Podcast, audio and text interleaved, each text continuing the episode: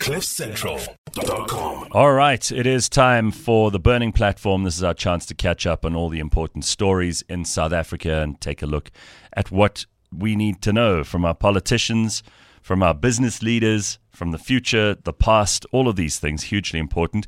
We're joined this morning by Anthea Jeffery, who has uh, been working steadily and very hard in the background on this excellent book, which is called Countdown to Socialism. I mean, you've been watching what's been happening in the ANC, as many of us have. I know Pumi has for years, but it's it's fascinating to me that so many people do not know anything about those three letters, NDR.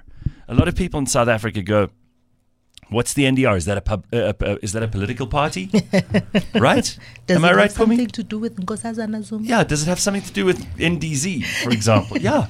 That's what people want to know. So, in this book, Anthea pretty much explains why we're in the situation we're in um, unemployment, infrastructure, EWC, the mining sector, all of these things, Anthea, you've looked at and you've pretty much written about why this has happened, how it's happened, and what the thinking behind it is. Now, how much thinking is still going on in the ANC, I don't know. But certainly in the beginning, this was always the plan, right? Undoubtedly. Uh, the, the ANC has been committed to the NDR, the National Democratic Revolution, all the way back to the 1960s. And one might have thought that with the disbandment of the Soviet Union in 1991, shortly before our political transition, that would perhaps put an end to the NDR Yeah. because it was a Moscow inspired strategy to take a newly independent country from a primarily capitalist to a socialist and ultimately communist economy. And having, with the evident failure of the Soviet Union, one would imagine that, that that would have been it, that many people would have moved on from the socialist dream. But uh, unfortunately, not so. And in South Africa itself in 1989, just after the Berlin Wall came down, Joe Slovo, who was then the chair of the South African Communist Party, the SACP, asked the key question Has socialism failed? And he came to the conclusion that it hadn't. Why? Because it wasn't real socialism that They- had been they would get it implemented in the Soviet Union. Exactly. Yeah. What had happened to you know, that what, what Moscow had done had been all bureaucratic and commandist and had some negative consequences, but real socialism hadn't yet been tried. And this became a kind of trope in many countries around the world, with many other socialist communist parties and left leaning academics and commentators taking up the same view that wherever socialism has been tried and has failed, that's simply because it's not real socialism. Whereas we will get it right. And so that remains the goal. So and the NDR is seen as offering the most direct route to get there. All right, why this preoccupation with socialism and communism among those coteries that you've just described, the, the, the academics, the left wing politicians, these idealists? Why that, first of all? And second of all, is there still a hysteria around this too, an overreaction from people who are worried about communism? Because I hear that often. I hear people, oh, why are you worried about communism? That's a thing that's over. Um, and, and yet, there is evidence all around us that it is not over. And you find these people using that as a convenient sort of cop out to get you to stop talking about it because it's actually something that they're still flirting with. I think that's very so. Um, and why the appeal to intellectuals? I, it's not something that I've ever really been able to understand. Friedrich Hayek wrote the book The Fatal Conceit many years ago. Why it appeals to politicians, I think, is clear to see. Because at the end of the day, if you have a socialist government with control over the economy, uh, it's the main employer, it's the main landlord, it's the main facilitator of, of any kind of financial help or banking. It has a level of power that we can't imagine when we're in a primarily capitalist world. Because at the moment, you know, there's a whole lot of entities and agencies involved in providing services like that. So having acquired this extraordinary degree of power, that does two things to the small elite up at the top. It makes them feel obviously, that, that they have power of an unprecedented level and they can start diverting resources to the benefit of the party, to the benefit of themselves. So it's extraordinary wealth as well. And even if they're even if they're uh, idealists and and have some utopian idea, um, they they think they can socially engineer things as well. And they're doing this all for the benefit of the people. Yeah, yeah, yeah. It comes from this idea that deep down inside they're tremendously noble. Yes, indeed. And, And they and they well. can feed the fantasy that they're doing a truly noble thing for the benefit of the people, even as their power and wealth endlessly expands. And the poverty in which the ma- uh, great mass of people is living, unfortunately, gets very much worse. And you know, you, you talk about Joe Slovo, but I think one of the things that we don't talk enough about is the influence of the Communist Party over the ANC, Exactly. which is primarily from its inception a nationalist party. And you also spoke about how it really from the 1960s, mm. which was the reason for the breakaway that created the PAC, is really this influence of the Communist Party Exactly. do you think that the Communist Party in South Africa today still has that kind of its tentacles deep in the ANC? You know, we know Pravin Gordhan comes from the the Communist Party, and still quite a lot of influential politicians within the the party come from the communist uh, angle. Do you think that they have that loud a voice over what we call our billionaire president? Yes, indeed. and uh, who I think- obviously cannot be a communist. obviously, yes, one Very wonders. few, but very few Could I just- communists are actually communists. They- they want the practice they they practice want the capitalism in their own world, but in the outside world they they pretend communism. They wear yes, socks. I just to you know one of the things that happened in Venezuela when it embraced 21st century socialism was that Hugo Chavez became one of the 400th wealthiest people in the world according to Forbes. But to come back to the influence of, of the SACP, absolutely. Um, I think that you can see it, for example, in, from 2017, when the SACP held their Congress in July and then the ANC held their Congress in December. And the things that the SACP said were important, we have to amend the Competition Amendment Act, for example, were then taken up by the ANC and then they were written into the law.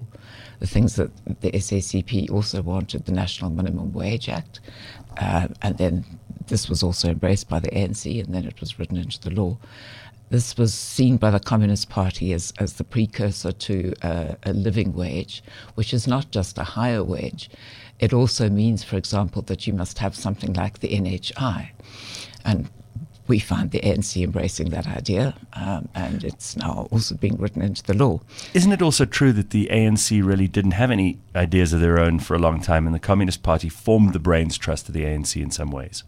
I think that's absolutely so. And um, Pimi's right to, to go back even before the 1960s. The Freedom Charter, though we are often told that it was drawn up, you know, by the masses of South Africans and a completely, you know, spontaneous process, uh, seems rather to have been drawn up primarily by closet members of the SACP.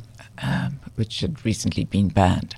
And when the ANC adopted it, it was indeed the reason why people broke away to form the Pan Africanist Congress, because they felt that the ANC's embrace of the Freedom Charter now gave the SACP too much influence mm. over the organization. Mm.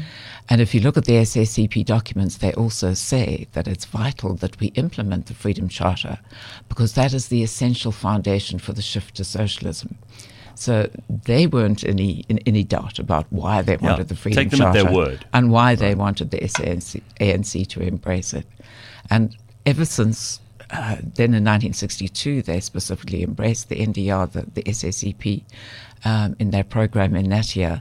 And in 1969, at the Morogoro conference, the ANC then followed suit and has been implementing the NDR from the moment it acquired state power in 1994, which it very much did with the help of the SACP, because the SACP uh, and Moscow were really the main authors of the People's War strategy that was used to weaken and, as far as possible, eliminate the ANC's black rivals, and so give it an untrammeled level of power over the new South Africa that could be used to uh, advance the second stage of the revolution, which is the NDR.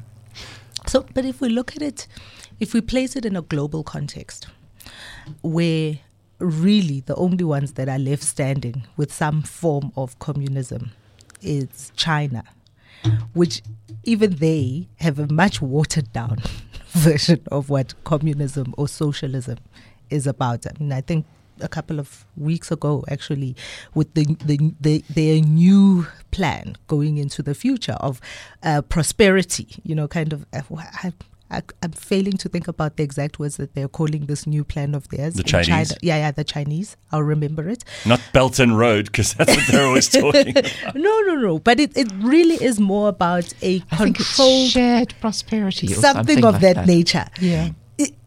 is when you look at it and place it in a global context, we were just talking about the level of homelessness in America, people working seven days a week and still not being able to afford healthcare, afford a home to live in, all of that kind of stuff. If you place it in a global context where people are becoming poorer everywhere, and China seems to seems to have some kind of thing that is working right at the moment does that then not give more impetus to people within you know decision making structures of the ANC to say well maybe we should be looking more to the east rather than the West in terms of how we're going to solve our problems, societal problems. Mm. Um, yes, of course. South Africa undoubtedly looks very much to the east at the moment, uh, to Russia as well, as we know, and to China. But the, the China's economic miracle really has been an extraordinary thing from the, the days of the Cultural Revolution to where really it was Deng Xiaoping recognized that it wasn't working and you had to do something different. You needed to attract investment. It was to some degree, I would say, a variation on Lenin's new economic policy as adopted in, in um, 1921 in the Soviet Union when the Soviet Union was really struggling. And uh, the idea was really to encourage investment to come in to a, a, large degree of economic freedom that hadn't been permitted before, even to the point where, where people could now start to own property. Mm. Uh, and hugely successful in, ra- in raising the, the uh, the level of wealth within the country. Mm. Yeah, so let's be clear. But not, on the not, other hand, not communism, but a, a, a kind of a a, a flexibility. State capitalism in a way. State, state yeah. corporatism. Yes, it's Yeah. socialism with Chinese characteristics, they put it, in which there's still a say it. huge amount of state control. Which is Um, why people can disappear. Indeed. Yeah. And also why. Uh, And why some you've can become had billionaires. Such an emphasis on, you know, yet such a control of the Western com- companies coming in that they have to give up so much of their intellectual property, for example. That's part of the condition of doing business in China. It's all been intended to position China to become politically and militarily much stronger. And now that, that we're getting closer to uh, what the Chinese identify 2049 as, as the key date in which they, they must become the new hegemon.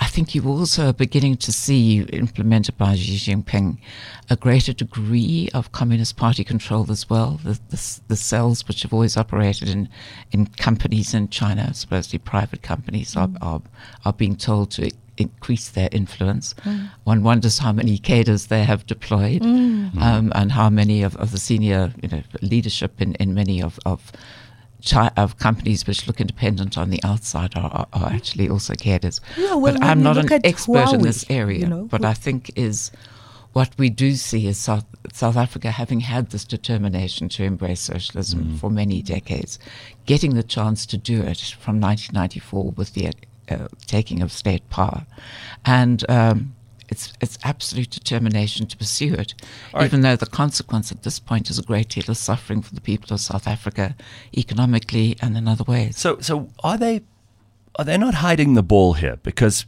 the NDR is something that is you can read about this. There are they're publishing their own manifesto, and the, the NDR is the central linchpin in most of it, anyways. It's not being hidden.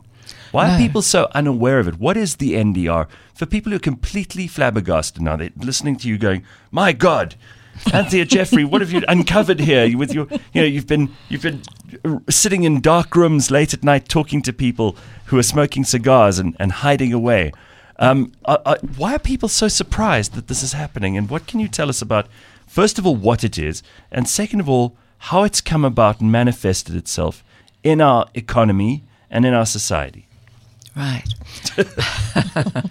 Just so, what is it? Yeah. As you could summarize it as a Moscow-inspired strategy to take a newly independent country from capitalism to socialism by incremental steps and over a period of time. Uh, sometimes you can do it pretty quickly. Uh, and it was done pretty quickly, for example, in a country like Indonesia, also Mozambique. Sometimes you have to be much slower. And why, why is that? Because there are times when it wasn't the Communist Party alone in a particular country mm. that drove the process to independence. Mm. There were national organizations involved too. And then uh, there's not much support for communism in that country, and it has to be a slow process. And what you particularly need to do is gradually cripple the capitalist economy so that it's not functioning well at all. And at the same time, keep putting forward the solution as more government control and more dependency on the state. So um, if there now you know aren't enough jobs, partly because you've so priced the inexperienced, unskilled youth out of work, well then you will say, but but the state can offer you work, and increasing the amount of public employment is now a big strategy of the ANC. They mm-hmm. say it's the only solution. Panyaza Lesufi. Yeah, indeed. Every week. yes. And permanent jobs, not not just temporary stopgaps, permanent jobs with decent wages you know, that are going to cost 200 billion or so to, to fund at the beginning. Um, and the idea is as you cripple the economy and you expand state control and the dependency of the people on the state for their core needs, you can finally get to the point where you've entirely delinked people from the capitalist economy. They are now entirely dependent on the state. So all education is run by the state, nothing private. All healthcare is controlled by the state. Private sector resources may be used by the state, but there's no autonomy on the part of the private sector. The state decides. And that we see with the NHI. And the same with pensions. Um, and at the end of it is that property, of course, must increasingly move into state control, if not ownership, so custodianship, mm-hmm. if not ownership. And so, in the end, there is none of that capacity for economic independence, which is vital also to political independence. And, you know, in South Africa, we have a um, particularly interesting world in that we have this huge dichotomy and the pull of private sector because you know taking away crippling a private sector so that there's more and more state control has a level of acquiescence from the private players too. But what we have here and we saw this 3 weeks ago with 115 private companies signing up to help government you know saying we're going to help government try and like f- deliver the services fix where they can or where you have people like um, Discovery's, Adrian Gore, very vocal in favor of something like the NHI. You know, does this mean that our private companies, in your view, are very much part of this countdown and they're happy to hurtle down towards. As long as they get eaten last. You know? Perhaps, but I think really they don't understand the ANC's perspective on the disciplining of capital. In other words, um, hmm. that I have a chapter on it, that they are very well aware of the resources that the private sector controls, and those resources are enormous. Just take pensions at 6.9 trillion overall, about 4.5 trillion or so as private pensions. Um, and they want to be able to control those resources and bend them to the use of the revolution. Um, and their propaganda, of course, is useful to that purpose because you don't ever tell business what it is that you're seeking to achieve. They're also very well of, of how they can use their state power to encourage this process. So they talk about using legislation, regulation, public private partnerships, and if need be, outright expropriation and confiscation. Um, so the private sector may not be reading this kind of material and fully aware of it, but I think what they are fully aware of is what the government has already done to increase regulation over business. And a lot of it has been done under the rubric of BEE, um, which means that, that businesses knowing how difficult it is to comply with BEE, are, are, slightly anxious about not being in the government's bad books. Yeah. Um, because if, if you Bullying. irritate the state, they can come and look very closely at whether your BEE deal is sufficient, what your score is, and you can always be excluded from contracts or permits or other things. So I think sometimes there's also just a straight naivete that there's an, a failure to understand that, that the ANC SACP sees business as the main enemy of the NDR, is determined, therefore, to take control of its resources, bend them to the, the purposes of the revolution, use them use its state power in order to achieve that. and ultimately, as you were saying, sort of eat them last. but when you yeah. consider that, one of the things that w- we look at in South Africa, with almost all our legislation, with the way that our state owned enterprises are run and constructed, it is not without the hand of many multinational consultancies a la Bain, McKinsey, and those guys. You know, so are you saying that those guys also have very similar kind of um, yearnings to because that's who helped shape all of these kinds of even the way that the BE regulations are constructed. You know, lots of consultants came in and multinational consultants.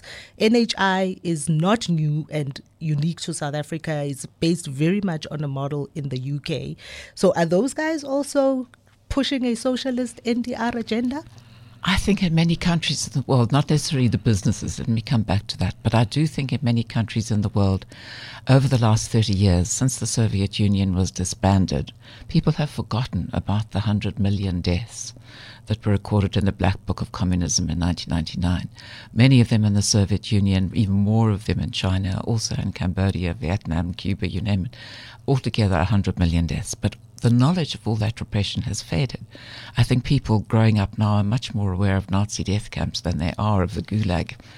And so um, it's no, been possible. Lots of history is revived. For all the socialist, communist parties that remained, and there are lots of them belonging to the Socialist International, they get together to plan. The left leaning act- activists, academics, commentators have, have really uh, yeah, media have, have switched to a different sort of socialism. They often talk about it as socialism is all about human rights, the right to education, the right to health. This is what Hani himself said in the in the, the early 1990s, and they are, are trying to achieve it more by Gramscian means. In other words, that you infiltrate the institutions. You start breaking down the core institutions that have underpinned the capitalist system from the family through to the church. Um, and you must very much have an influence in the universities and the media. Um, and I think you know without ideas which promote in yes. America that's happened without a doubt. I don't think anyone, unless they're completely blinkered and or willingly ignorant, will, would will look at the U.S. That. academic situation at the moment and not say that this has been captured by leftists. Exactly. And increasingly now we see much more emphasis on critical race theory mm. and the idea that the society is always divided into these oppressive victim groups, etc. And all of this is useful to the ANC back here. But I don't want us to go down a conspiratorial Wait, path. But on the other hand, the, okay. I want to hear the yeah. end of this. All right. Um, so I, I think it's it's just possible that with the Soviet no long, Union no longer there as a sort of terrible example of repression. And with China having gone this route, the sort of new economic policy route, the, the, the, horrors of, of socialism are far less evident. There's a great deal of, um, I would call it propaganda, which is anti capitalist. Uh, many young people, I think, are disillusioned with capitalism, which is less able to meet needs for housing and so on, partly because the prices of assets have been so pushed up by the kind of uh, money creation that we've had for decades now. Mm-hmm. And um, socialism at the same time has given a pretty good press, uh, where you do hear people saying, what we need is for the state to be providing more for citizens. We saw it during COVID. Yeah. The state will help you, the state will look after you, which leads me to my question. The ANC, bring it back home, is hopelessly incompetent. Everything they do, they do badly. There's not an example I can think of of where they've successfully achieved even their own goals, misplaced as some of those goals might be. So, how worried should we be about the NDR when these guys can't organize a piss up in a brewery? The trouble is, it's quite easy to pass a law and the laws are, are very destructive.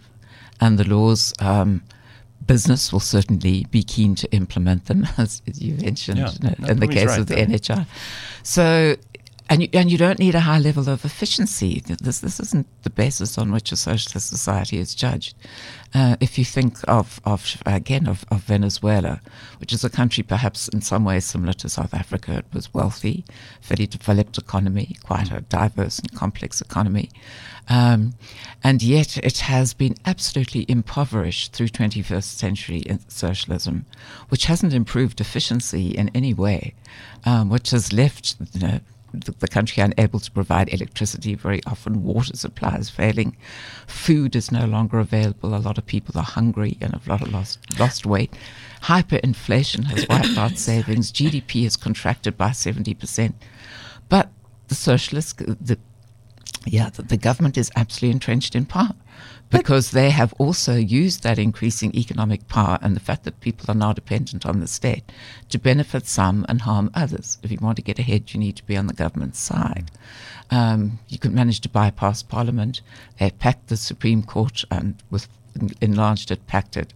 And so the, the checks and, and balances on executive power have also been diminished. And that sort of thing they are very efficient at the fact that people struggle and suffer and that there's no okay. Efficiency in, in running electricity isn't doesn't matter. And there, but you know what we also see here in South Africa. Speaking of the inefficiency of government, is we also see a very rapid selling off of state assets into private hands, whether it is an SAA on the one hand, and today, earlier, we were just talking about um, the distribution, power distribution plants being sold off by Pravin Gordhan into what is essentially a PPP, or if we talk about independent power producers and all of those licenses. So we see a lot of privatizing happening at the same time as you're talking about us having to worry about a countdown towards socialism. These two things look like they are on opposite ends of the scale. I think it's still the disciplining of capital that we're seeing. In other words, you use the resources, but you don't give up the control.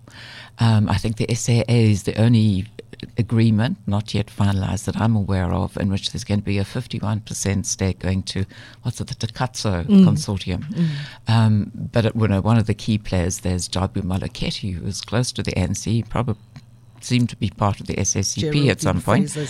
So is is this also a, a, use of cadres, the sort of thing that China has done and, and that Russia might have done when it privatized, certainly.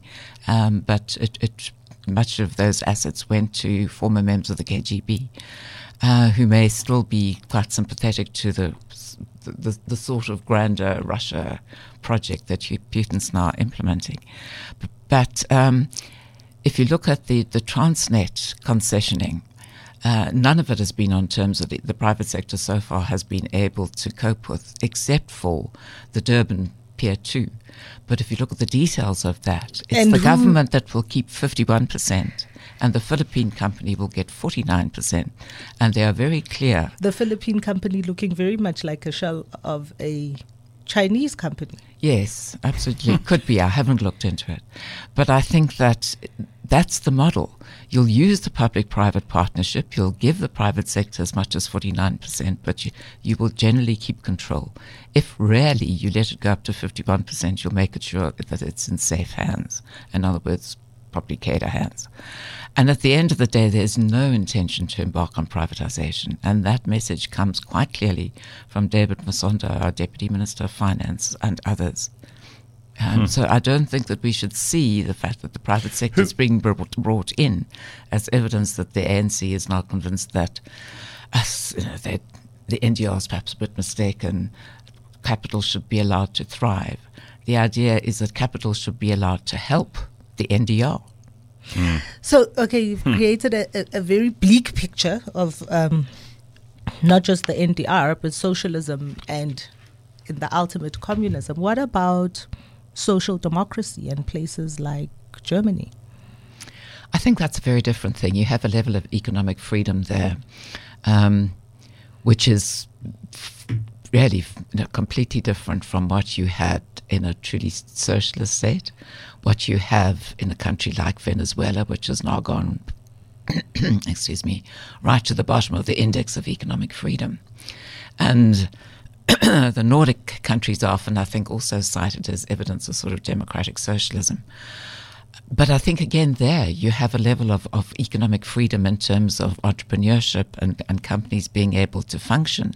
You also have a very high level of taxation, which uh, runs from from the most wealthy to people that we might even regard as, as being in the lower middle class. They're all paying a very high level of tax, and this is used for a very generous welfare system but it's different from what is envisaged in a, in a socialist system. And it's, and it's debatable whether or not that will be sustainable going forward with an aging population and no replacement.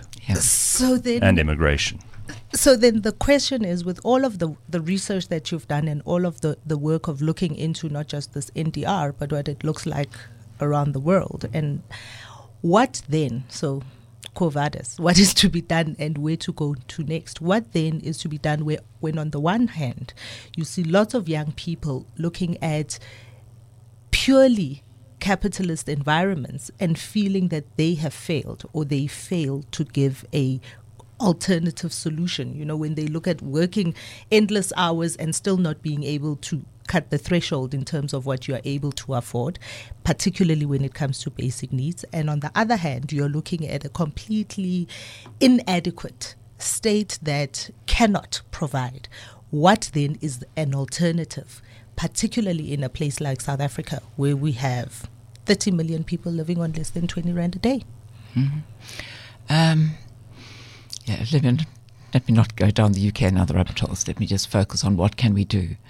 I think the first thing we, we need to recognize is that the ANC is totally committed to this. Most people may not know about it, but it's their end who's, goal. Who's pushing it in the ANC?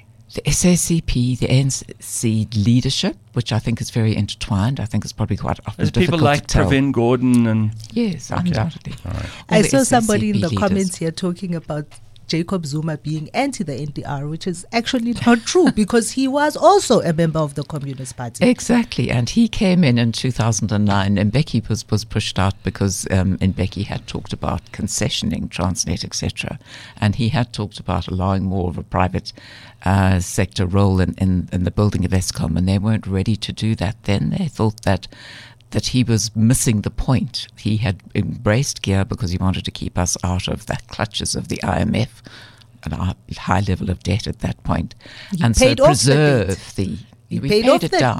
and we, gave them money. We paid down a lot of our debt, so we got to the point where the debt was only 26% of GDP, and that freed up resources for the grants and so on. But Mbeki's idea was not to jettison the NDR; it was to create space for the NDR by making sure we didn't come under structural adjustment at the hands of the IMF. But he certainly irritated the SACP and others at, at COSATU who, who thought that he had misread it, that he was looking at the local balance of forces and not recognizing how far one could push. And so they pushed him out. They brought Jacob Zuma in because he promised that he would do the things that they wanted, including expropriation without compensation, which emerged in his period. And then he became an embarrassment because he was so obviously stealing, and the Guptas were not uh, a good look in any way for the country.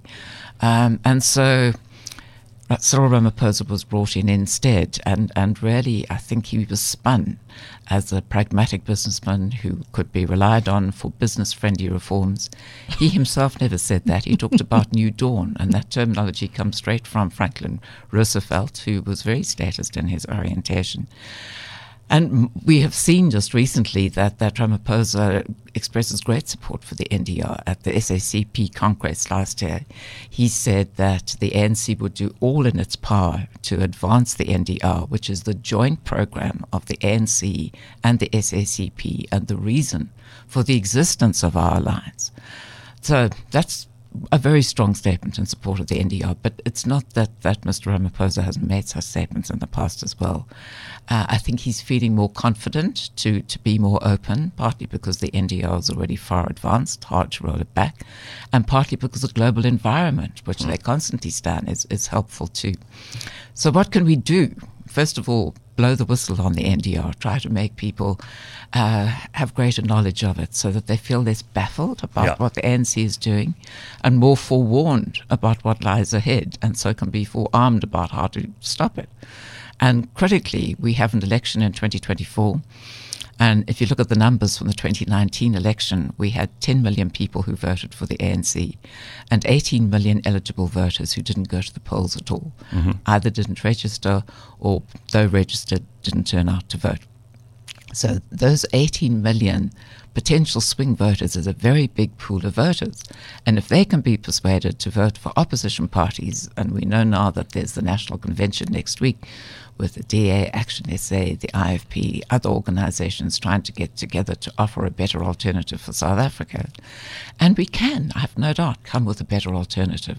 Um, the IRR, for one, has a growth strategy um, in which we're going to be emphasizing the need for growth. That's the fundamental but also to, to make it possible for all those who are suffering so badly to participate in a growing economy, which partly needs, obviously, we need to stop the, the, the labor laws which price people out of the market, and we need a much better model of empowerment that reaches down to the grassroots and gives people who have no hope of ever benefiting from BEE but if anything, suffer from it because it deters investment, it reduces growth, it it, it limits the a, jobs. Often a Trojan, it's often a Trojan horse. I mean, it's just placing people who are close to the political bosses oh, yeah. in positions where they can act out the, the interests the of those people within private corporations.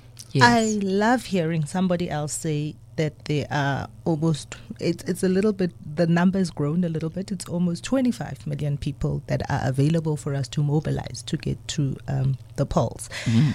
But then you wake up on last week Friday to the news that the DA and the ANC are the main signatories of a national coalition, kind of coming up with a National Coalition Act. And when you look at the. No, I don't think so. I think that's where it's been spun, unfortunately, because many people will think that's what they did. Um, but at this uh, uh, gathering last week, the, the Deputy President was putting forward the ANC's views, stressing the fact that we need to have a threshold so that in our proportional election system so that you have fewer small parties because mm. a coalition that has to include many, many, many small parties is in, probably inherently unstable. And, and there is validity in that. And it's the reason why very many countries with uh, proportional representation systems do have a threshold, whether it's 1%, 2%, 5% in Germany.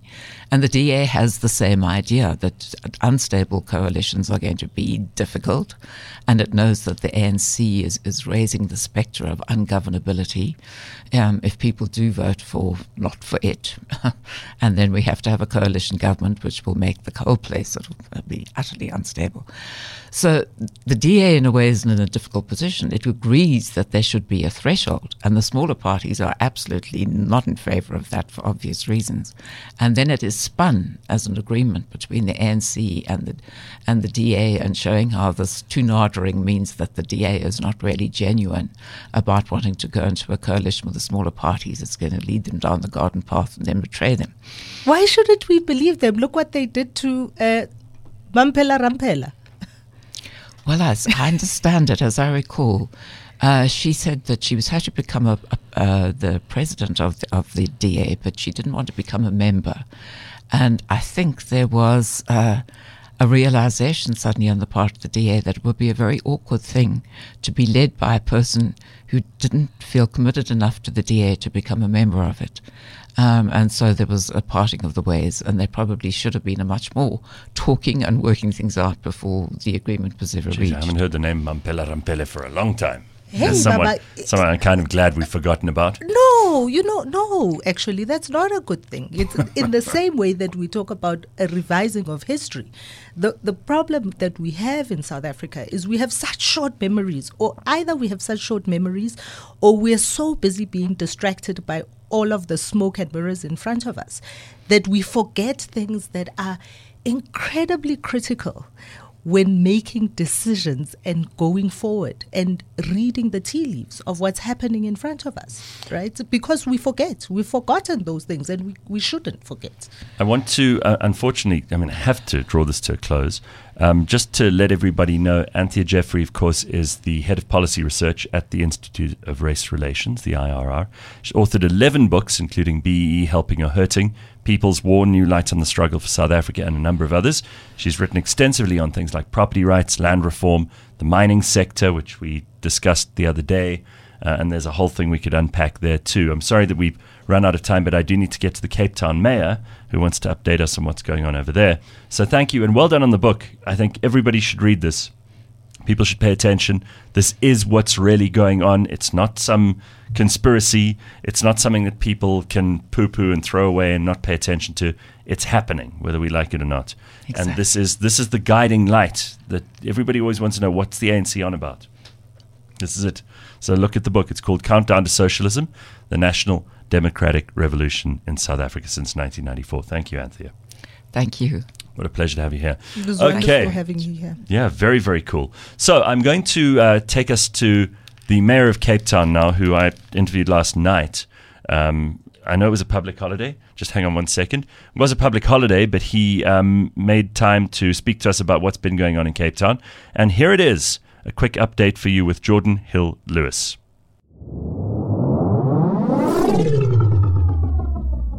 Geordin Hill-Lewis is the mayor of Cape Town, and um, just a couple of hours ago, day ago or so, uh, he said to the residents of Cape Town that uh, he's going to take in hand the ongoing acts of violence and intimidation perpetrated by taxi associations and um, put out a, a, a, notice to everybody and has been in the news since then trying to deal with this problem. I welcome him to the show now.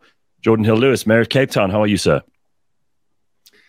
Gareth, uh, I, I, want to be honest with you. It's been a, a stressful uh, week, but mm. I'm, I'm, I'm hanging in there. Thank you very much. Yeah, uh, what is the state of play at the moment? Um, Santaco obviously have, um, have reneged on what you thought was a deal, and it mm. seems to me that the people of Cape Town are, are, are, getting a little bit more concerned than they were two days ago and, and before the weekend. Uh, was a public holiday today, so uh, any any changes in that today? Right now, as as we are speaking, uh, Santaco is is locked in an internal engagement. They have been for several hours. Uh, we are not part of that meeting, and so we have no idea what their final decision is going to be. I think there is a reasonable risk that the strike will continue since they have not uh, extracted any concession uh, whatsoever, and uh, and it has still only been about. We're now approaching about 36 hours without any incident on the roads. So hmm. uh, we will wait to hear, probably much later tonight. Uh, just to remind viewers that the, the, the strike was supposed to end tonight and back to normal uh, resumption of taxi service tomorrow. I think there is a reasonable risk, unfortunately, that it may continue uh, for for a few days still. Well, I'm relieved to hear that there haven't been any incidents for some hours. But um, what is the what is the tally so far of the damage caused and the and the uh, the chaos that's been created by this strike since it began? Twenty five uh, burnt out vehicles, uh, one reasonably badly damaged, I would say moderately damaged community clinic in Khayelitsha. Uh, we have had number of uh, cars uh, thrown with stones, and unfortunately, people injured in those uh, stoning attacks.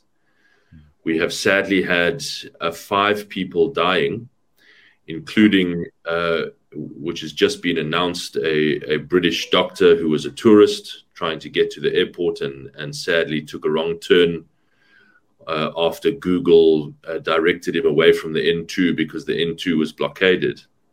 Oh, uh, and very, very sadly, and I, I, I you know, I, feel this one very personally. One of our City of Cape Town law enforcement officers, Officer Zanikayo Quinana, father of four, 32 years old, uh, was murdered this weekend by taxi rogues.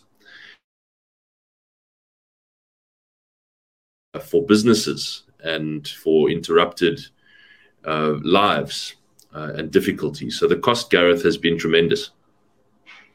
I'm very sorry to hear that. Um, obviously, for, for ordinary people in Cape Town who are not necessarily in the thick of things here, people are just trying to get to work, people are trying to get supplies into their stores, people who are trying to just live their lives. Uh, this has been uh, very annoying to, to perhaps a little bit more than that. But clearly, I mean, I, I, I, can only say our sympathies go out to those who've who've had far more uh, devastating consequences. So, what is the what is the situation here? I mean, are are we being held hostage? And by we, I mean the people of South Africa, by the the taxi bosses and the taxi associations. How much power do they have? How difficult is it to sit down in good faith with these people and negotiate things? It's extremely difficult to sit down in, in good faith uh, and negotiate, trying to come up with a solution when you know that you, you really do feel, and this is why I use the word literal, not because anyone has held me up with a gun, uh, mm. but you really do feel as though you have a gun to your head because if you don't agree uh, or if you say no, that there's going to be another explosion uh, of of uh, of rogue violence outside uh, in the streets, and uh, so it has been extremely tough to to have any kind of good faith negotiation, and that's why we've drawn the line that we have drawn. Uh, in those in those circumstances. And and the, the problem is it is a very powerful industry. They have a huge amount of influence, not just because of the uh, their, their threats, implicit threats of violence, but because of the number of people that they move around. And I'm glad that you asked that question because their power would be diminished in South Africa if we had a functioning rail system. And I have not yet made this point publicly, but perhaps now is exactly the right time to do it. We would not have been in such a serious position if uh, the calls that I have made for the last two years, which have fallen on deaf ears, to to take over the metro rail system in Cape Town ourselves, had been mm. heeded. If we had a functioning train system in South Africa, the power of the the stranglehold that the taxi industry has over the economy would be diminished, and that would help in situations exactly like this. So, Mayor, what what do they want? I mean, what are they telling you that they want, and, and what do you suspect they really want? And I'm I'm only asking th- that question in in a sort of fork tongued manner because sometimes people say that they want a certain thing, but they're actually asking for something else. And and you did say it's hard to talk in good faith with these guys. So let me hear. They they have a complaint about the length of time that it takes to get new operating licenses and new routes approved. Uh, that's that is a serious complaint. But really, what it boils down to is the issue of impoundments. Uh, we have started in, I would say, the last year to much more energetically and vigorously enforce the law uh, that empowers us to impound vehicles for bad bad road behavior, unsafe, reckless driving, uh, unroadworthy vehicles, and so on. So it is absolutely true that we are impounding more vigorously than, than we did previously. Uh, because we find that it is the only effective mechanism that we have. Traffic fines are simply not effective as a mechanism to change driver behavior. And this is what this is all about. It's about changing driver and owner behavior to make it more safe. Uh, and and we find that when you when you with fifty thousand uh, fines a month, very few of them get paid. You then have to wait for uh, that person to get an arrest warrant and hope that you find them at a, at a traffic stop or a, a vehicle checkpoint.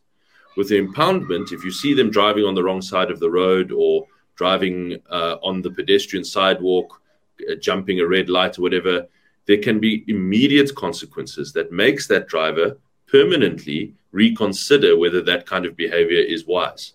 And it makes the owner of that taxi as well responsible for the for the conduct of his employee. Uh, so that is really a very powerful mechanism, and that's why we do it. And they want it to stop. Now, it's very important to stress we are not unique.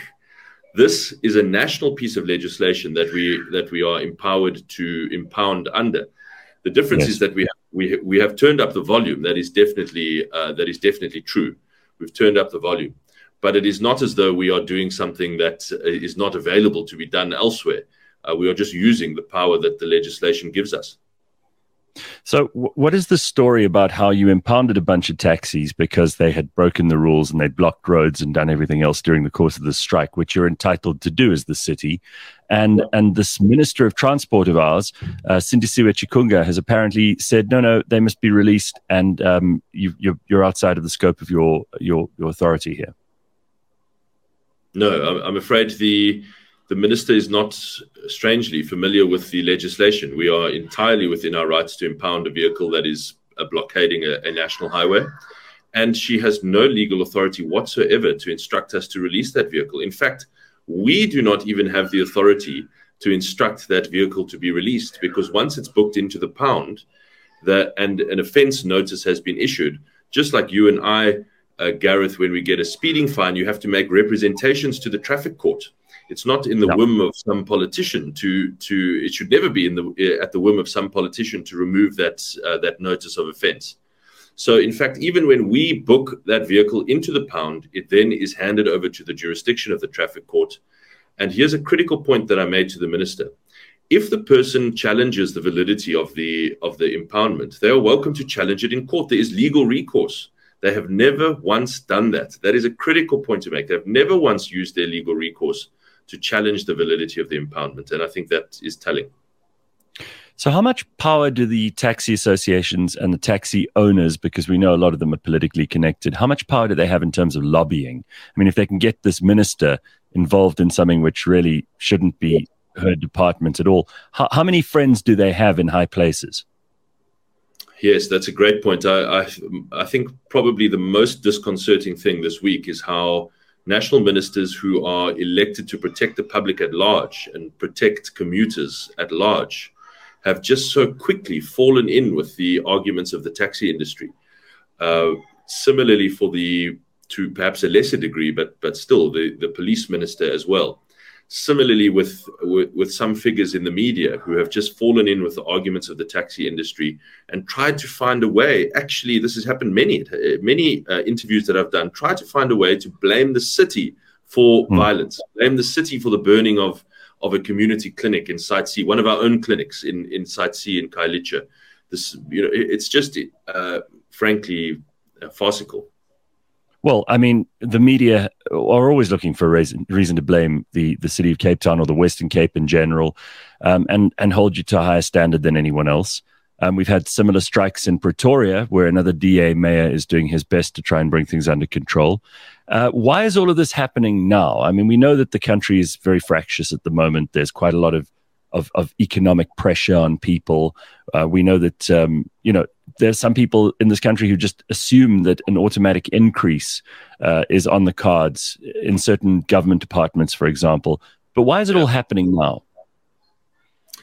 I think it is. It does definitely relate to how we have turned up the volume on uh, impoundments, or turned up the heat. I suppose is the is the right metaphor on on impoundments. Mm. Uh, that is a relatively recent, probably about a year old and we, the, the industry immediately raised concerns with us and objections with us.